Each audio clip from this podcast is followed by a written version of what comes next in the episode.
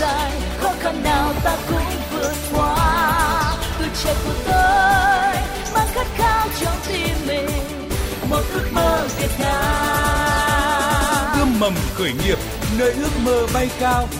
Ươm mầm khởi nghiệp.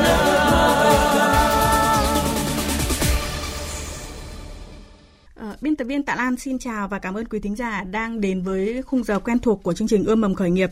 Thưa quý vị, ứng dụng mô hình đưa STEM vào thể thao giải trí STEMbot dự án thể thao giải trí và phối hợp Việt Nam Redpost.vn được thiết kế phát nhằm phát triển à, vận động thể chất cho nhóm đối tượng chính gồm trẻ em mầm non, học sinh và sinh viên.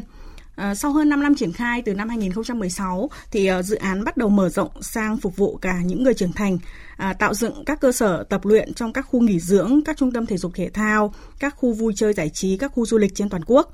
À, định hướng phát triển à, dự án theo mô hình à, doanh nghiệp tạo tác động xã hội, Redport thì đã và đang phải đối mặt với những thách thức gì để có thể cân bằng mục tiêu xã hội và mục tiêu kinh tế, làm sao để lan tỏa dự án đến với cộng đồng, tạo tác động xã hội À, những chia sẻ và phân tích của chuyên gia và của người sáng lập dự án à, trong chương trình ươm mầm khởi nghiệp hôm nay à, sẽ là những bài học kinh nghiệm để các dự án tạo tác động xã hội khác có thể học hỏi à, và có thêm những kinh nghiệm cho mình. À, trước tiên thì chúng ta sẽ cùng làm quen với người sáng lập của Redpost.vn, à, anh à, Nguyễn Phương Tùng. Xin chào anh ạ. Vâng, xin chào các quý thính giả nghe chương trình ươm mầm khởi nghiệp. Vâng, à, đồng hành với anh Nguyễn Phương Tùng, founder của dự án Redport thì sẽ là chuyên gia tiến sĩ Lưu Hải Minh, Phó Chủ tịch Hội Doanh nghiệp nhỏ và vừa thành phố Hà Nội, Chủ tịch Hội đồng Quản trị Công ty Cổ phần Công nghệ mới Nhật Hải. À, xin chào và cảm ơn uh, tiến sĩ Lưu Hải Minh đã đến với Ươm mầm khởi nghiệp ạ. À, kính chào uh, quý thính giả. Được thành lập năm 2009, công ty cổ phần công nghệ mới Nhật Hải hoạt động trong lĩnh vực nghiên cứu chuyển giao sản xuất các sản phẩm ứng dụng công nghệ nano trong lĩnh vực y sinh, công nghiệp, nông nghiệp, môi trường. Ngoài các sản phẩm đã được thương mại hóa trên thị trường, hiện tại công ty cổ phần công nghệ mới Nhật Hải đang nắm giữ trong tay hơn 20 nghiên cứu sáng chế khác. Tiến sĩ Lưu Hải Minh, Chủ tịch công ty cổ phần công nghệ mới Nhật Hải, hiện cũng đang đảm nhận vị trí Phó Chủ tịch Hội Doanh nghiệp nhỏ và vừa thành phố Hà Nội. Tiến sĩ Lưu Hải Minh đã có hơn 20 năm kinh nghiệm trong việc điều hành và quản lý doanh nghiệp.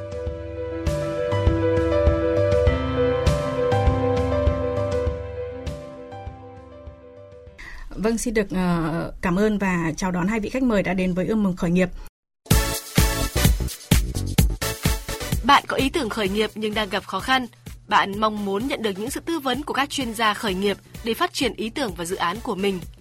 Hãy kết nối với ươm mầm khởi nghiệp, chương trình chuyên biệt hỗ trợ khởi nghiệp trên kênh thời sự VOV1 của Đài Tiếng Nói Việt Nam bằng cách gọi đến các đường dây nóng 0243 934 1040 hoặc 02435 563 563 trong thời gian phát sóng trực tiếp từ 11 giờ đến 11 giờ 45 phút chủ nhật hàng tuần hoặc liên hệ với chúng tôi qua thư điện tử cùng vov khởi nghiệp a gmail.com.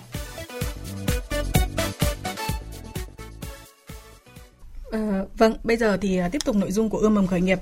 À, trước tiên uh, anh Nguyễn Phương Tùng ạ, à, anh có thể chia sẻ về dự án uh, Redport.vn, dự án mà anh mang đến ươm mầm khởi nghiệp hôm nay ạ. À, vâng, à, tôi xin chia sẻ rằng cái dự án Redsport này được tôi viết và thiết kế từ năm 2015 thì bắt đầu thành lập vào tháng mùng 1 tháng 5 năm 2016. Ừ.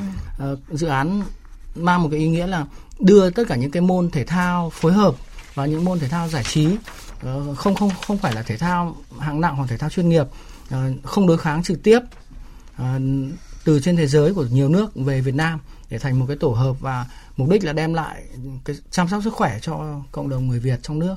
Vâng, à, chúng tôi có thể biết lý do xuất phát từ đâu mà anh lại có ý tưởng đưa những cái môn thể thao phối hợp giải trí ở à, trên thế giới về Việt Nam. Cái xuất phát từ cái suy nghĩ là tôi luôn luôn nghĩ rằng là nên làm một cái điều gì đó mà đem lại sức khỏe cho mọi người cũng như là cho cộng đồng thì à, và và giải quyết những cái vấn đề xã hội mà đang đang là những cái nổi cộm mà tất cả mọi người đều đều hướng tới một cái câu trả lời một cái giải pháp uh, nào đó mà phù hợp thì từ đó thì tôi nhận thấy yeah. Dạ. qua những cái kênh thông tin thì tôi nhận thấy rằng là có rất nhiều cái môn thể thao mà có người chơi người ta có thể chơi uh, thí dụ như bóng đá ai cũng cũng rất là thích thế nhưng mà không phải ai cũng đủ sức để chạy hết được những cái sân lớn hoặc là cái nỗi sợ của của, của trẻ con. Khi mà nhìn thấy những cái không gian lớn hoặc là những trái bóng lớn ấy, đá những cái cường độ mạnh thì làm thế nào để cho tiếp xúc tốt hơn? Dạ. và tôi muốn xây dựng cái thói quen vận động thể chất một cách hiệu quả và lành mạnh suốt suốt một cuộc đời của một đứa trẻ Dạ. thì chính vì thế tôi mới đưa những môn thể thao này về Việt Nam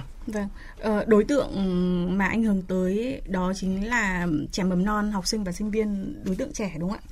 Ờ, vâng, ờ, thể thao thì ờ, hẳn nhiều người biết nhưng mà thể thao giải trí thì ờ, tôi nghĩ là cũng sẽ có nhiều người chưa chưa làm quen được và chưa biết được cái khái niệm đó đâu ạ. Ờ, vậy thì anh có thể chia sẻ về cái điểm mới của dự án của bên anh.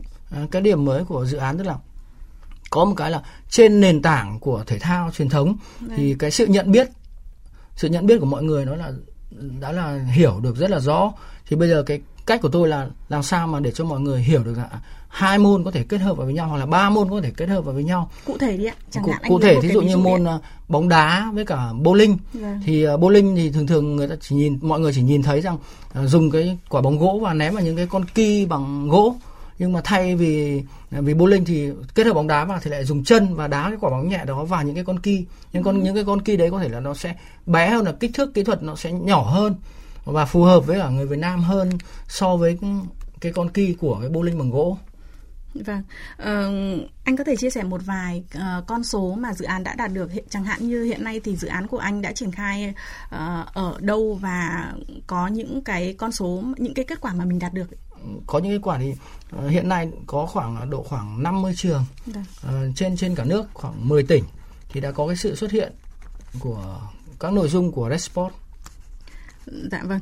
Ờ, thưa tiến sĩ Lưu Hải Minh ạ, ờ, với một vài những cái thông tin rất cơ bản và rất ngắn gọn ờ, như anh ờ, Nguyễn Phương Tùng vừa chia sẻ ờ, thì ờ, như anh Tùng anh cũng cho biết thì dự án redbot.vn thì định hướng theo mô hình tạo tác động xã hội tức là nâng cao sức khỏe cho ờ, trước tiên là đối tượng học sinh sinh viên đúng không ạ À, các em mẫu trại à, em học sinh mầm non học sinh ờ, tiểu học và trung học cơ sở trung học phổ thông đi ạ Ờ, để có thể ờ, thúc đẩy nâng cao sức khỏe vậy thì ờ, Xin được hỏi cảm nghĩ của ông về ờ, dự án này, về ý nghĩa ờ, tạo tác động xã hội của dự án ạ. À, tôi muốn nói một cách tổng quan về các dự án tạo, tạo tác động xã hội. À, ví dụ như là ở nước ngoài ấy, à, có một cái quỹ là rất nổi tiếng mọi người đều biết là quỹ quỹ um, uh, Bill và Melinda Gates ấy. Đấy. Mặc dù là hai vị cách đây có vài ngày đang thông báo là đã ly hôn nhưng mà họ vẫn hợp tác trong cái quỹ đấy. Quỹ đấy mục đích là gì? Quỹ đấy mục đích là kêu gọi những cái nguồn tài trợ từ các công ty truyền thống góp tiền vào đấy và để làm những cái việc tạo tác động xã hội. À, cái điển hình nhất của quỹ Melinda Gates và Bill Gates là họ đã tạo ra được một cái cái cái cái cho tài trợ cho những cái dự án nghiên cứu của các công ty như thế và tạo ra một cái cái cái cái cái toilet mà không cần dùng nước. Đấy ở châu Phi. Và tạo tức là họ dùng những cái công nghệ cực kỳ mới. Vâng. và một cái, mình nhìn thấy đơn giản là cái toilet đấy mà họ phải đầu tư hàng trăm triệu đô để nghiên cứu. Và cái việc của của anh Phương Tùng đang đang đang làm ấy là nếu mà ở nước ngoài thì cực kỳ được hỗ trợ bởi các công ty truyền thống. Vâng. Các công ty truyền thống người ta không hỗ trợ trực tiếp cho các anh và người ta sẽ hỗ trợ qua những cái cái quỹ đấy. Và cái quan trọng nhất là những ở Việt Nam thì theo tôi được biết là những cái công ty về tạo tác động xã hội này hiện nay là đang được miễn thuế miễn thuế toàn bộ trong quá đợt quá tức là trong cái, cái, cái quá trình mà mà hoạt động của mình nhưng mà cái câu chuyện là những cái ý tưởng mà để tạo ra cái tác động xã hội này như anh Phương Tùng đang nói là tôi thấy chưa nhiều ở Việt Nam và cái tại sao lại lại mọi người lại chưa hào hứng với với cả cái việc này? Vì bản chất doanh nghiệp là phải có lợi nhuận. Bản chất doanh nghiệp là là phải tạo ra sản phẩm. Nhưng các anh đang tạo ra một cái cái ý nghĩa cuộc sống cho tất cả mọi người. Và nhất là cho thế hệ trẻ tương lai. Tôi nghĩ là cái đấy rất tốt. Và ờ, những cái, cái cái công ty tiên phong như của anh Phương Tùng đã đang đi sẽ tạo ra những dấu ấn và những cái trách nhiệm của những công ty như chúng tôi những công ty như công nghệ của chúng tôi sẽ phải có trách nhiệm xã hội vâng. ờ, để có thể thu hút được cái sự đồng hành của các doanh nghiệp truyền thống thì ờ, tôi nghĩ là anh Nguyễn Phương Tùng cần phải làm rõ hơn về cái ờ, tính sáng tạo của dự án. Chẳng hạn như rồi thì cái tiềm năng của dự án chẳng hạn anh anh có thể chia sẻ một vài cái thông tin chẳng hạn như là về những cái sáng tạo những cái uh, nghiên cứu hoặc là những cái cải tiến của các anh để có thể uh, đưa cái mô hình này về phù hợp với Việt Nam thực, ra thì ờ, bản thân cái những cái môn thể thao này đã có hình thành và có có có những tổ chức quốc tế về những môn thể thao ngoài Olympic trên thế giới rồi. Thì với cái tinh thần thể thao thì ngay từ khi mà tôi nghiên cứu từ năm 2015 thì các tổ chức rất là chia sẻ về kích thước có những cái kích, kích thước tiêu chuẩn nhất định. Thì, ờ, thì tôi người bên các tổ chức đấy đều đều truyền tải và đều đưa tài liệu về cho tôi và công nhận là tôi là người đầu tiên kết nối thì ờ, cái kích thước đấy tôi bê nguyên về.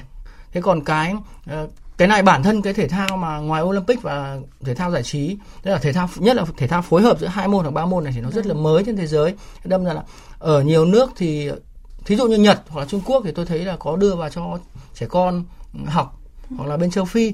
Có một số tổ chức ở bên Anh đưa đưa những cái dự án về thể thao phối hợp này sang châu Phi cho trẻ con ở những cái nước mà còn đang khó khăn thì tôi cũng học hỏi từ những cái kinh nghiệm từ những cái bài uh, dạy của những cái tổ chức đó và tôi áp dụng về Việt Nam thì cái cách đấy tôi đưa về thì tôi sẽ phải dịch công chứng dạ. và khi công chứng sau đó thì tôi sẽ làm hồ sơ và tôi đưa sang bên uh, vụ thể thao quần chúng để cho bên bên vụ để có cái công tác là giám sát và theo dõi cả cái quá trình đấy đảm bảo để làm sao cho nó phù hợp với cả cái sức khỏe cũng như là cái sự tăng trưởng hoặc mọi cái thể chất mà của người Việt Nam đấy là một cái thứ hai là về vấn đề kinh tế thì uh, vì vì tôi là người mà sáng lập ra thì tôi phải đưa được ra cái cái lộ trình ừ. thì cái lộ trình cơ bản lúc đầu của tôi thì nếu để phát triển kinh tế thì tôi chỉ phát triển ở 40 thành phố cấp 1 và cũng 40 tỉnh có có thành phố cấp 1 đấy bao gồm cả năm thành phố trực thuộc trung ương và các khu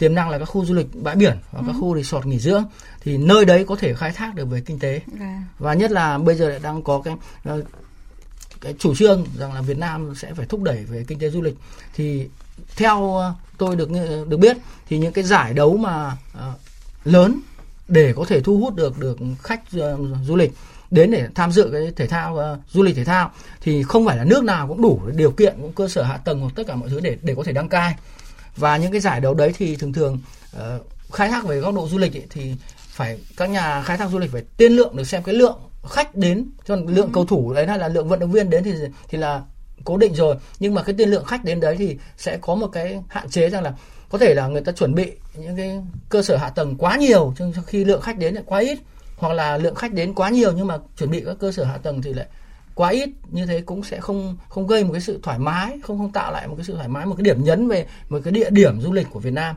Thì từ đó tôi mới có một cái lộ trình rằng nếu như Việt Nam mình là một cái điểm nhấn là chuyên tổ chức những cái giải thi đấu các môn thể thao uh, giải trí và phối hợp hoặc là đặc thù của những môn thể thao này có thể tổ chức được những giải nhỏ thì sẽ phù hợp và sẽ nắm bắt được cái lượng khách đến Việt Nam ngay từ đầu. Ừ. và thực thực tế thì có những môn thể thao môn foot golf uh, kết hợp giữa môn golf và bóng đá thì là có những liên đoàn foot golf thế giới và từ năm 2012 và đã có 3 lần tổ chức những cái cuộc uh, cái giải đấu quốc tế rồi thì người ta sẽ đi vòng quanh những cái nước thành viên mà có những cái sân golf tiêu chuẩn mà Việt Nam mình thì có rất nhiều cái cảnh đẹp cũng như cái sân golf đẹp đấy là về kinh tế thế còn về tác động xã hội thì với cái quy mô lớn của dự án như thế thì tôi không thể nào mà cái tốc độ phát triển của thể thao nó rất là nhanh vì yeah. nó dạ. dễ dễ tiếp cận thì tôi không thể nào mà tôi xây dựng được kịp một cái quy mô về hệ thống tổ chức để mà đáp ứng được để mà vận hành được thì cái cách giải quyết của tôi thì tôi nghĩ đến và thực tế là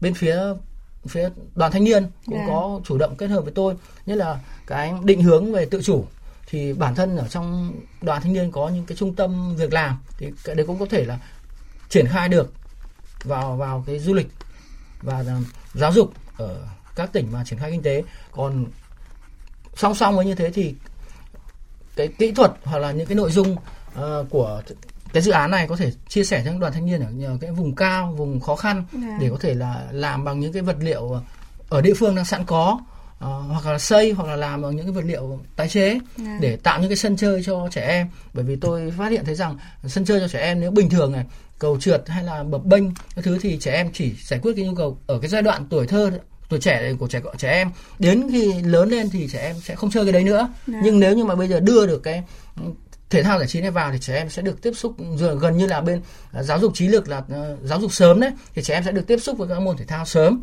thì cái sự nhận biết của trẻ em sẽ là tốt hơn và từ đó phát hiện được những cái uh, ưa mầm và phát hiện được những cái tài năng mà có những cái năng khiếu về thể thao nhất định Vâng. đấy là cái cách mà tôi chia sẻ để tạo tác động ờ, và cân Ở- bằng giữa hai mục ờ, tiêu kinh tế và xã Và hội xã đúng hội, không ạ? vâng, đúng vâng. À, tiến sĩ Lưu Hải Minh ạ, với một vài những cái thông tin như anh Nguyễn Phương Tùng vừa chia sẻ về phương thức mà các anh đang triển khai để có thể cân bằng giữa hai mục tiêu kinh tế và tạo tác động xã hội. Ờm, theo đánh giá theo nhìn nhận của ông thì và như ông cũng vừa cho biết ở phần trước thì hiện nay ở Việt Nam chưa có nhiều doanh nghiệp đi theo mô hình à, tạo tác động xã hội. Vậy thì ông có thể ờ, có một vài những cái chia sẻ ờ, những doanh nghiệp tạo tác động xã hội thì sẽ phải đối mặt với những thách thức những khó khăn và thuận lợi như thế nào khi mà triển khai dự án ở Việt Nam? Theo cái kinh nghiệm mà tôi đã biết thì đối với các doanh nghiệp tạo tác động xã hội ấy, cái khó khăn nhất là về vấn đề vốn. Vâng. Các bạn nên làm ra mặc dù được nhà nước có thể là miễn thuế về ờ, thu nhập doanh nghiệp nhưng cái câu chuyện là làm sao tạo được cái, cái vốn và cái dòng tiền ờ, để các bạn hoạt động. Tại vì là cái này gần như là à, là các bạn để tạo ra một cái sân chơi cho những người khác mà cái thu lại thì rất ít. Đấy thì cái câu chuyện là vốn và dòng tiền. Và cái câu chuyện vốn và dòng tiền này là phải có sự tài trợ. Quan trọng nhất là bạn phải liên kết được với các cái tổ chức những cái như lúc nãy bạn nói là các cái à, cái năm mà du lịch. à, các bạn có thể phối hợp với các khu nghỉ dưỡng với đấy khu nghỉ dưỡng. Các- nhưng mà bây giờ tình trạng mà như là covid này các khu dịch du lịch người ta còn không sống nổi người ta còn không tồn tại nổi thì thì các bạn làm sao mà có sự tài trợ thì, thì cái câu chuyện là trong cái khó khăn này các bạn phải có những cái suy nghĩ và để là tạo ra có thể mình có thể là mình đừng có thu hẹp cái cái cái cái cái, cái quy mô nhưng mà cái câu chuyện là bạn phải tiết kiệm chi phí. Đấy đây là cái câu chuyện rất là quan trọng. Cái thứ hai là cái sự mở rộng của số lượng những người tham gia này là là yếu tố sống còn của các bạn trong tương lai. Vì nếu mà các bạn không có số lượng không có người chơi thì các bạn không thể tạo ra một cái cái hệ sinh thái.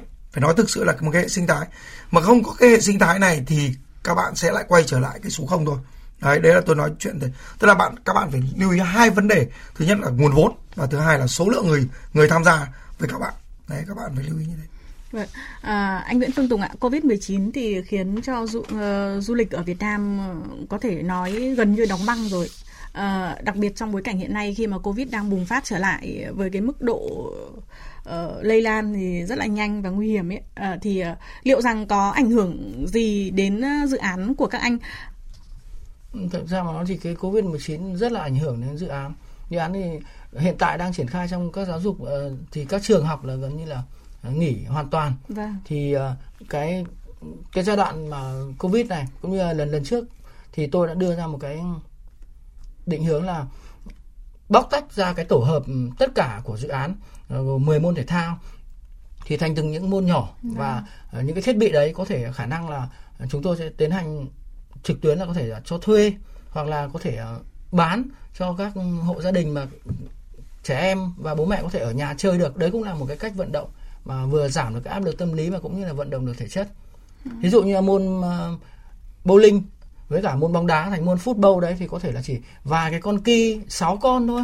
Chứ cũng không phải là 9 con. Và một trái bóng mà thậm chí là ờ, tôi có những cái clip mà hướng dẫn để mọi người có thể ở nhà có thể làm hoặc chơi. Dùng nếu mà tái chế thì dùng cái vỏ chai ờ, nước sau khi dùng hết rồi này thì là cho nước vào hoặc là cho cát vào và một quả bóng thì ai cũng chơi được. Đấy cũng là một cái tác động xã hội. Và còn ai có nhu cầu mà mua thì cũng có thể mua được. Thì đấy là cái cách để mà cái dự án đang sống sót qua cái những cái dịch covid này. Ừ, dạ.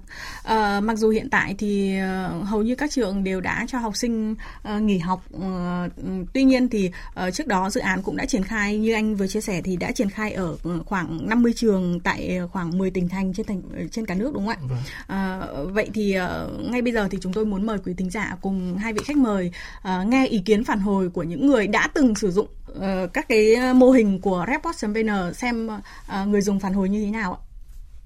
Con nhất thích trò chơi đá bóng ạ. Con chơi trò chơi rất rất vui và khỏe. Con thích trò chơi đá bóng. Con thích trò chơi này. thực tế bây giờ các trường mầm non, trẻ đang bị bó hẹp trong cái không gian mà không được trải nghiệm thêm nữa, nếu về với gia đình thì trẻ cũng không được đi chơi nhiều ba mẹ cũng không dành thời gian nhiều cho trẻ chính vì vậy chúng tôi đang cố gắng tạo một môi trường mầm non mà trẻ được trải nghiệm, được chơi, được chạy nhảy nhiều cái nhu cầu vận động đấy là nhu cầu tối thiểu của đứa trẻ và phát triển giáo dục thể chất là một trong năm lĩnh vực phát triển của giáo dục mầm non trường mầm non tuổi thơ luôn luôn ờ, đưa những cái phương pháp giáo dục mới nhất. Và khi nó là một cái nhân duyên, chúng tôi đến được với dự án Report này. Và tôi cảm thấy nó rất là phù hợp. Và cái đấy là tôi đã tìm thấy một điểm chung giữa tôi và cái dự án Redbot dù là lúc đầu dự án Redbot chỉ là dự kiến trong các cái lĩnh vực và vui chơi, giải trí thôi. Nhưng khi đi vào lĩnh vực mầm non thì nó rất là phù hợp. Chính vì vậy đây là một trò chơi rất là hữu ích, giúp cho đứa trẻ phát triển rất nhiều. Ờ, thực tế trong giáo dục mầm non thì cái lĩnh vực phát triển thể chất đúng là theo nó theo trong chương trình ấy thì trẻ được uh, vận động các cái nội dung phù hợp với lứa tuổi. À, với cái mỗi nội dung như vậy thì kết hợp một nội dung chính và một nội dung trò chơi. Thì thường bây giờ trong các chương trình thì thường có kết hợp một trò chơi ví dụ trò chơi dân gian nhảy lò cò hay nhảy bao bố hay là tung bắt bóng. Thì những cái đấy nó vẫn chỉ là rất là nhẹ nhàng với trẻ. Chơi về trái bóng nó cũng là một nhu cầu và nó cũng là một sự hứng thú và khi ờ, uh, Redbot này đưa vào thì trái bóng này được trải nghiệm rất nhiều. Thứ nhất trẻ có thể nhận biết mặt số trên trái bóng, thứ hai trẻ chơi tung bóng. Và cái trái bóng này thì nó khác so với trái bóng nhựa mà các trường đang chơi. Cái trái bóng nhựa nó không có lực để cho trẻ có đủ cái sự tác động. Còn với những ví dụ như trò chơi uh, football này thì trẻ phải cân đối lực để đưa được cái trái bóng này vào đúng cái vị trí kia. Thì lúc đấy trẻ sẽ có phát triển cái tư duy về cái độ điều chỉnh. Cái cảm giác của trẻ nó sẽ phát triển hơn rất nhiều. Và cái đấy là mình thấy là sự khác biệt. Và đứa trẻ hứng thú chơi cái trò chơi này trò chơi tập thể mà nó không có sự đối kháng. Chính vì vậy trẻ có sự ờ, đoàn kết. Đó thì cái đó nó nó cũng là mục tiêu trong giáo dục mầm non. Và mình cảm thấy đây là giá trị uh, thực sự mà ờ, dự án đưa lại. Mỗi khi đi học là các bạn đấy sẽ hứng thú hơn ạ. Không khí của các bạn thì rất là vui ạ. Và tinh thần thì rất là tốt. Yêu quý và trao đổi với nhau nhiều hơn ạ. Các bạn đấy tư duy tốt hơn ạ. Làm việc nhóm tốt hơn. Ăn ngủ cũng sẽ tốt hơn ạ. Và một lần đến lớp ấy là cháu hào hứng lắm ạ à, bảo đến lớp là cháu đến ngay. Vì thế mà mình thấy là cái cái môi trường của cháu ấy học ở đấy cái tư duy của cháu càng ngày càng phát triển rất là tốt. Cảm thấy là khi được vận động thì nó thúc đẩy phát triển về trí não cũng như là nhận thức cũng như là cái thể chất của con. Cho nên con rất là rất sẽ vui vẻ và sẽ linh hoạt sẽ ừ, ăn ngủ rất là ngon. Đây là một cái trò chơi mà tôi nghĩ rằng rất là bổ ích cho trẻ. À, vâng, à, qua một vài ý kiến mà chúng tôi đã ghi nhận được thì có thể thấy à, các em học sinh, các thầy cô giáo và các bậc phụ huynh thì có vẻ à, đón nhận à, mô hình này với một tín hiệu rất là tích cực. À, tiến sĩ Lưu Hải Minh ạ, à, anh nghĩ sao khi à, nghe những cái ý kiến phản hồi à, vừa rồi của chính những người sử dụng sản phẩm của mô hình ạ? À, tôi thấy là cái nhu cầu xã hội rất là lớn. Vâng. Và nhưng mà cái câu chuyện là các anh cần phải nỗ lực mà làm sao là cái nhu cầu xã hội những cái câu nhu cầu tác động xã hội ấy, là thực ra là nó rất nhỏ. Vì cái nhu cầu mà nhu cầu của từng gia đình từng cá nhân nó rất nhỏ. Nhưng mà làm sao anh phục vụ được cộng đồng thì nó ra số lượng rất lớn. Cái quan trọng là các anh có đủ đến một cái ngày mà tất cả xã hội người ta công nhận cái việc của các anh không? Thì thì nó phải có một sự nỗ lực. Và tôi nghĩ là cái cái cái cái giống như là một cái, cái khẩu hiệu của chúng tôi là những công ty công nghệ những doanh nghiệp về tác động xã hội cũng nên có cái khẩu hiệu đấy. Là never give up. Các anh không được bỏ cuộc giữa chừng vì vì cái cái cái cái niềm tin và tất cả mọi thứ của anh đặt trong cái trong cái tương lai rồi. Mà nếu mà bây giờ chúng ta vì những cái sự vất vả của chúng ta mà chúng ta bỏ cuộc, thì thì chúng ta sẽ không đạt được kết quả cuối cùng. Đấy là ý nghĩa của đấy. Và tôi nghĩ là là là ngoài cái việc mà mà mà mà nhu cầu xã hội thì các anh cũng cần phải educate cho cho cho cho thị trường. Tức là phải phải hướng dẫn cho thị trường những cái môn của các anh nó rất lạ đấy, người ta chơi bóng đá thì các anh không chơi bóng đá, anh chơi cái môn hơi khác một chút. Hoặc là anh chơi, người ta chơi bowling thì các anh không chơi bowling, anh chơi nó khác một chút. Đấy, thì cái câu chuyện là là phải có một cái đội ngũ tư vấn. Đấy, mà làm sao cho các bạn trẻ, các tầng lớp thiếu niên khoảng bốn, năm tuổi, người ta chấp nhận cái việc đấy. Đấy, đúng không? Bố người ta thì ra sân, xem bóng đá, còn người ta thì chơi một cái môn khác. Thì người ta có thuyết phục được không? Thì cái câu chuyện là cần phải có người tư vấn hướng dẫn đấy cái đấy rất quan trọng. Mà cái vấn đề tư vấn hướng dẫn nó lại sinh ra vấn đề chi phí. À. đấy làm sao? Quay cuối cùng là cái vấn đề về vốn và dòng tiền của anh. Đấy tôi nghĩ là là đấy là một cái bài toán mà các anh cần phải cân nhắc và suy nghĩ rất là thấu đáo. À, anh Nguyễn Phương Tùng nghĩ sao? À, với những ý kiến vừa rồi của tiến sĩ Lưu Hải Minh ạ. Vâng đúng rồi là cái những cái gì mới thì thường thường phải có cái người hướng dẫn. À. thì bản thân tôi thì khi mà đưa đầu tiên hướng dẫn là vào giáo dục. Tức là ừ, theo theo cái thông tư 02 thì tất cả những cái đồ chơi của mầm non như bóng như là ki hoặc là những cái vòng hoặc là những cái uh, bục tất cả các thiết bị đều có. Thì đây đó chỉ là một cái sự mà thay đổi một chút như là sáng tạo. Thì bản thân cái đấy thì tất cả các giáo viên thầy cô giáo đều đều đều đều hiểu được. Và khi mà chúng tôi chuyển dịch ra xong rồi chuyển những cái bài học ờ, từ nước ngoài về thì thầy cô giáo đều hiểu được. Và để cho các con chơi. Và bản thân trẻ con thì thực tế là cứ nhìn thấy bóng là thích. Và dù là bé gái hay bé trai đều thích. Ừ. thì đấy là một cái cái thuận lợi. Thì đưa đưa giáo trình được vào nhà, nhà trường và cho thầy cô giáo cho các con chơi thì cũng như là những cái môn vận động ngoại khóa thì uh, dance sport hay là học võ thì cái lộ trình uh, để tạo ra những cái dòng tiền sẽ thực hiện đúng là như thế. Là những cái công ty uh, bản thân tôi là khi mà tôi bảo hộ cái logo của tôi cái logo mà Red Sport Việt Nam đấy thì nó đã bao hàm là cái thể thao của một cái đất nước rồi chữ Việt Nam rồi. Thì cái đấy là nói riêng về vấn đề uh, bảo hộ những cái tài sản trí tuệ thì tôi không không không đánh nặng lắm. Bởi vì thực tế là thể thao thì là của chung nó không có tính mới. Từ nước ngoài về nó không có tính mới thì sẽ không bảo hộ được độc quyền kiểm tra công nghiệp cũng không phải là sáng chế cũng không phải là giải pháp hữu ích. Vâng. vậy thì cái cách khi mà uh, tôi có tìm hiểu học hỏi thì uh, mọi người có nói với tôi rằng là đấy bây giờ chỉ có cách là uh, thứ nhất là ở cái giáo trình và giáo án. Và trong giáo, giáo trình giáo án hay là cái tài liệu hướng dẫn đấy thì cũng có thể là bảo hộ được với tác phẩm viết. Ngoài cái logo là tác phẩm mỹ thuật ứng dụng này và ứng dụng vào cái thiết bị dán vào cái thiết bị. Nhưng tác phẩm viết đấy thì sau này cũng sẽ có người người ta sẽ sáng tạo hơn thì người ta lại bảo hộ. Cái đấy thì tôi cũng không không đánh nhau. Như thế thì nó sẽ tạo ra một cái thi đua.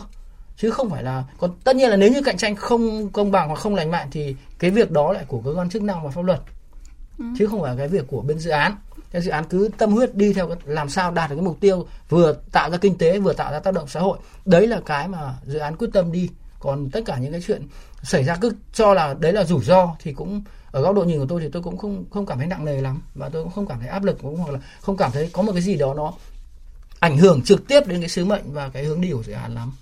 À, như anh Nguyễn Phương Tùng có cho biết thì uh, ít nhiều dự án cũng có uh, phải đối mặt với những rủi ro chẳng hạn như liên quan đến vấn đề uh, bảo hộ quyền những cái quyền về tài sản trí tuệ. Um, tôi thì nghĩ rằng tài sản trí tuệ cũng tạo ra những cái giá trị về mặt kinh tế. Uh, đặc biệt uh, chúng ta biết là trong những ngày gần đây thì câu chuyện bảo hộ thương hiệu của Việt Nam thì cũng đang rất nóng khi mà có nhiều doanh nghiệp ở nước ngoài đã đăng ký mất cái thương hiệu của chúng ta. Um, tiến sĩ Lưu Hải Minh ạ. Uh, ông có cho rằng với mỗi dự án khởi nghiệp nhất là với những cái dự án có tính sáng tạo mới thì uh, câu chuyện mà các startup cần phải quan tâm đó chính là câu chuyện phải bảo hộ uh, những cái quyền về tài sản trí tuệ. Uh, tôi tôi cái việc của các bạn ấy mà các bạn nói vừa xong nên là các bạn chỉ có thể đăng ký được nhãn hiệu. Vâng. đăng ký được thương hiệu còn các cái vấn đề về sở hữu trí tuệ hoặc là sở hữu về kiểu dáng công nghiệp ấy, các bạn không thể làm được. Tôi nghĩ là không đúng. À, cái quan trọng là mình có muốn làm hay không? Tức là từ câu chuyện tôi vừa nói chuyện với các bạn thì tôi mới tôi mới chợt ý nghĩa ra là một cái tại sao chúng ta không làm một cái doanh nghiệp tạo tác động xã hội cộng với doanh nghiệp khoa công nghệ? Để mà tạo doanh để mà làm được doanh nghiệp công nghệ thì đầu tiên là các bạn phải có có sáng chế hoặc là có kiểu dáng công nghiệp cái đấy các bạn có thể làm được. Bây giờ các bạn nhìn đi. Bây giờ cái môn bowling mà các bạn vừa nói, người ta thay vì người ta ném bằng tay, người ta dùng chân người ta đá đúng không? Thì bây giờ cái quả bóng mà ném vào đấy, thì các bạn là quả bóng nó sẽ thay đổi, đúng không? Quả bóng nó mềm hơn, nó nhẹ hơn. Thế tại sao các bạn không làm quả bóng nó? Nó mềm hơn, nhẹ hơn, dễ đá hơn. Cái sự sáng, cái sáng chế hoặc kiểu dáng công nghiệp ấy, nó không phải là cái gì ghê gớm cả, mà nó chỉ cần hơn của người khác đã làm trên thế giới, một chút là chúng ta có sáng chế bản bản chất đăng ký sáng chế tại Việt Nam hoặc là đăng ký sáng chế trên thế giới nó chỉ có cần ba yếu tố thôi. Thứ nhất là có tính mới, cái thứ hai là là phải có sự, coi như là sự sáng tạo.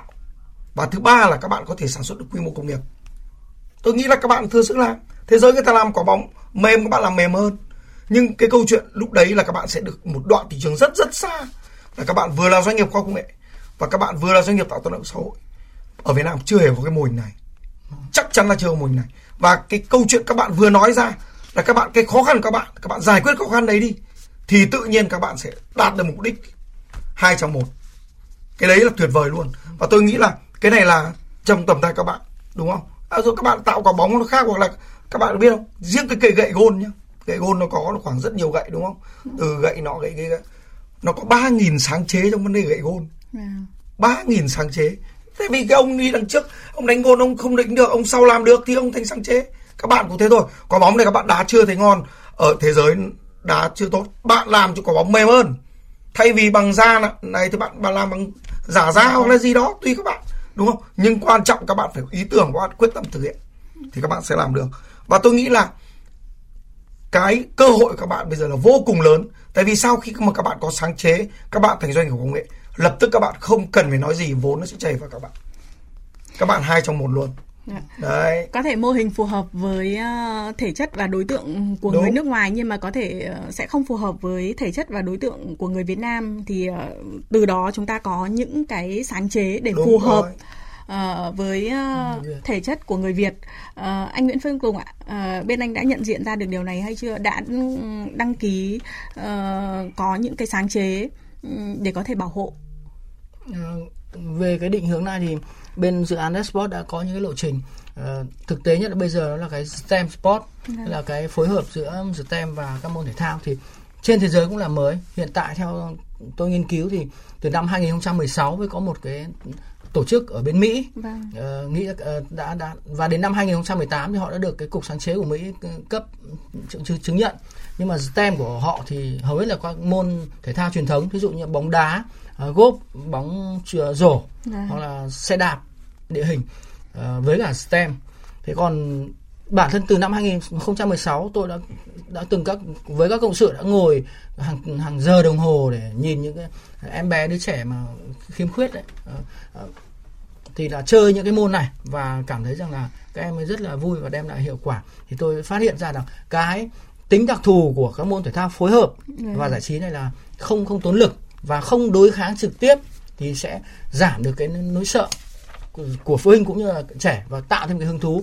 Thì từ đó tôi và bản thân cái trái bóng này có, có, có con số có thể là học những cái phép toán cộng trừ nhân chia đấy là cái sơ khai cơ bản nhất của STEM support thì từ đấy tôi đi sâu vào cái nghiên cứu đó. Nhưng mà vì thế tôi sẽ có những cái đăng ký. Tức là vì có tính mới thì có nghĩa là không được công bố ở bất kỳ một phương tiện truyền thông nào. Tức là tương lai sắp tới tương lai gần tôi sẽ có những cái đăng ký về những cái phụ, sự kết hợp đó. Hoặc là với công nghệ thí dụ như công nghệ thì ví dụ như là ờ, tôi để ý rằng là trẻ con ấy nhiều khi là người lớn nói hay là thầy cô nói là là là không nghe. Yeah. Dạ. đấy là bản bản tính của trẻ con thôi.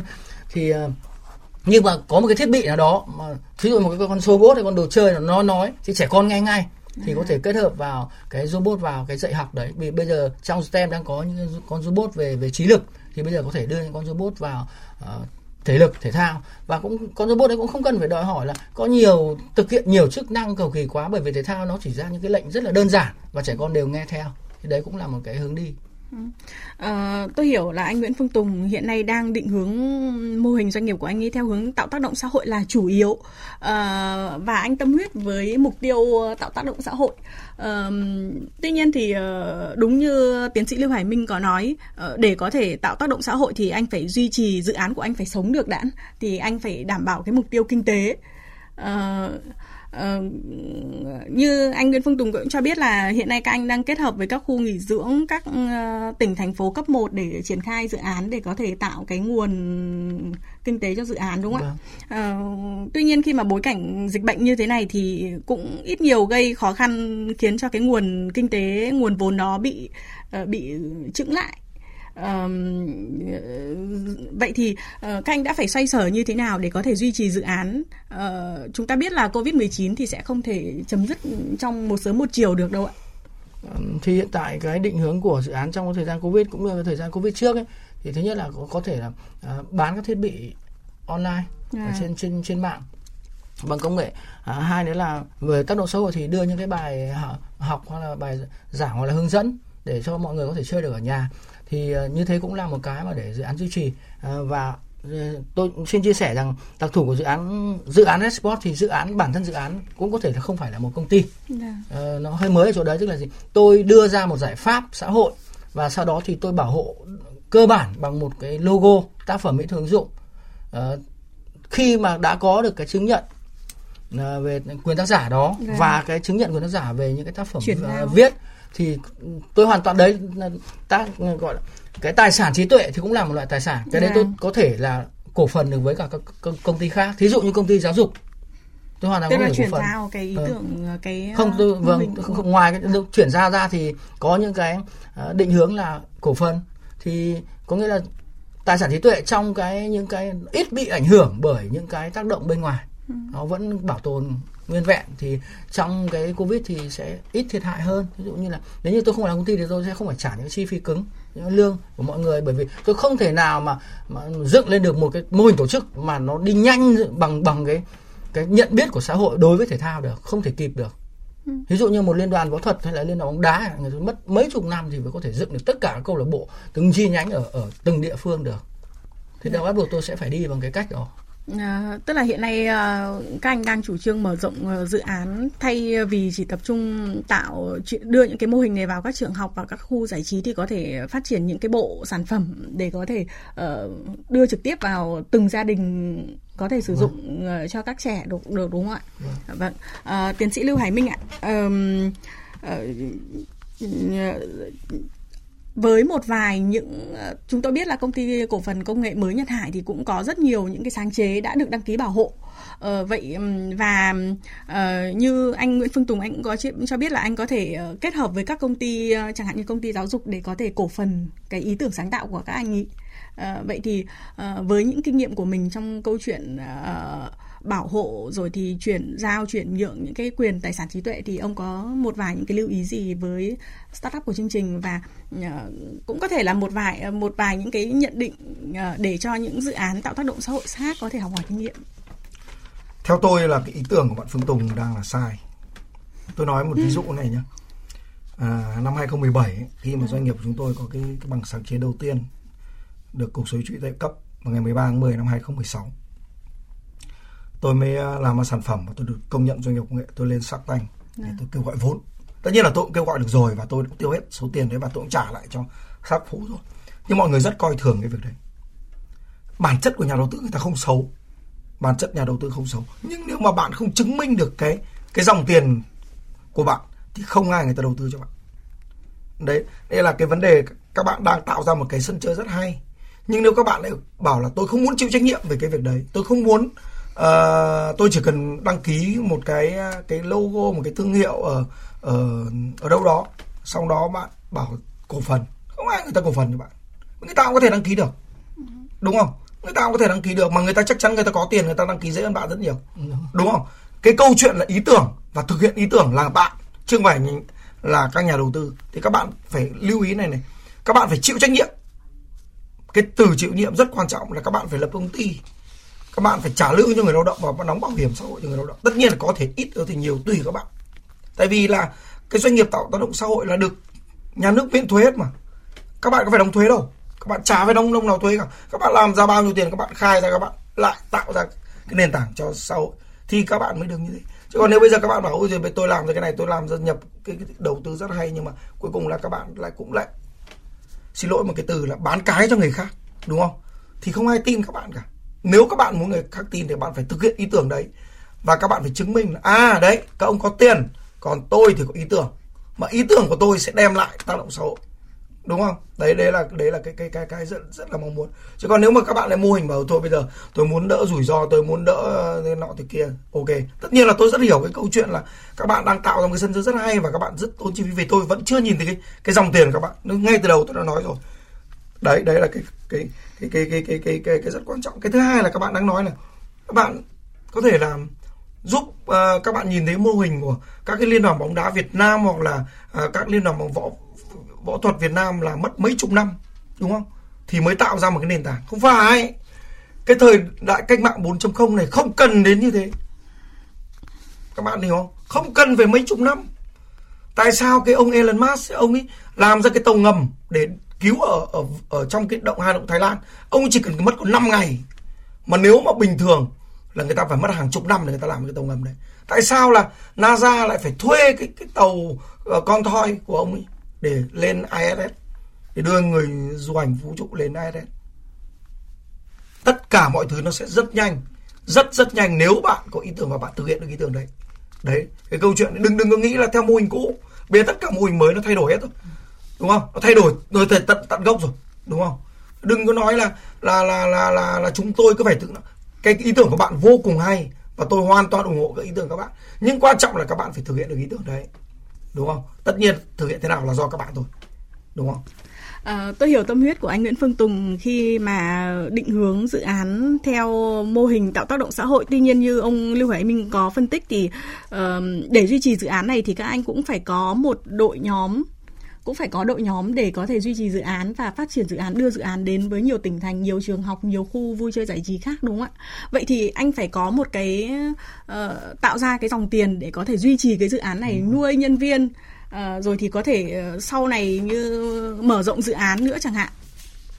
Uh, thì tôi nghĩ là cũng phải cân bằng giữa hai yếu tố uh, mục, mục tiêu kinh tế và mục tiêu xã hội. À, cái, vâng. cái đấy thì bình thường cái dự án vẫn vận hành như thế.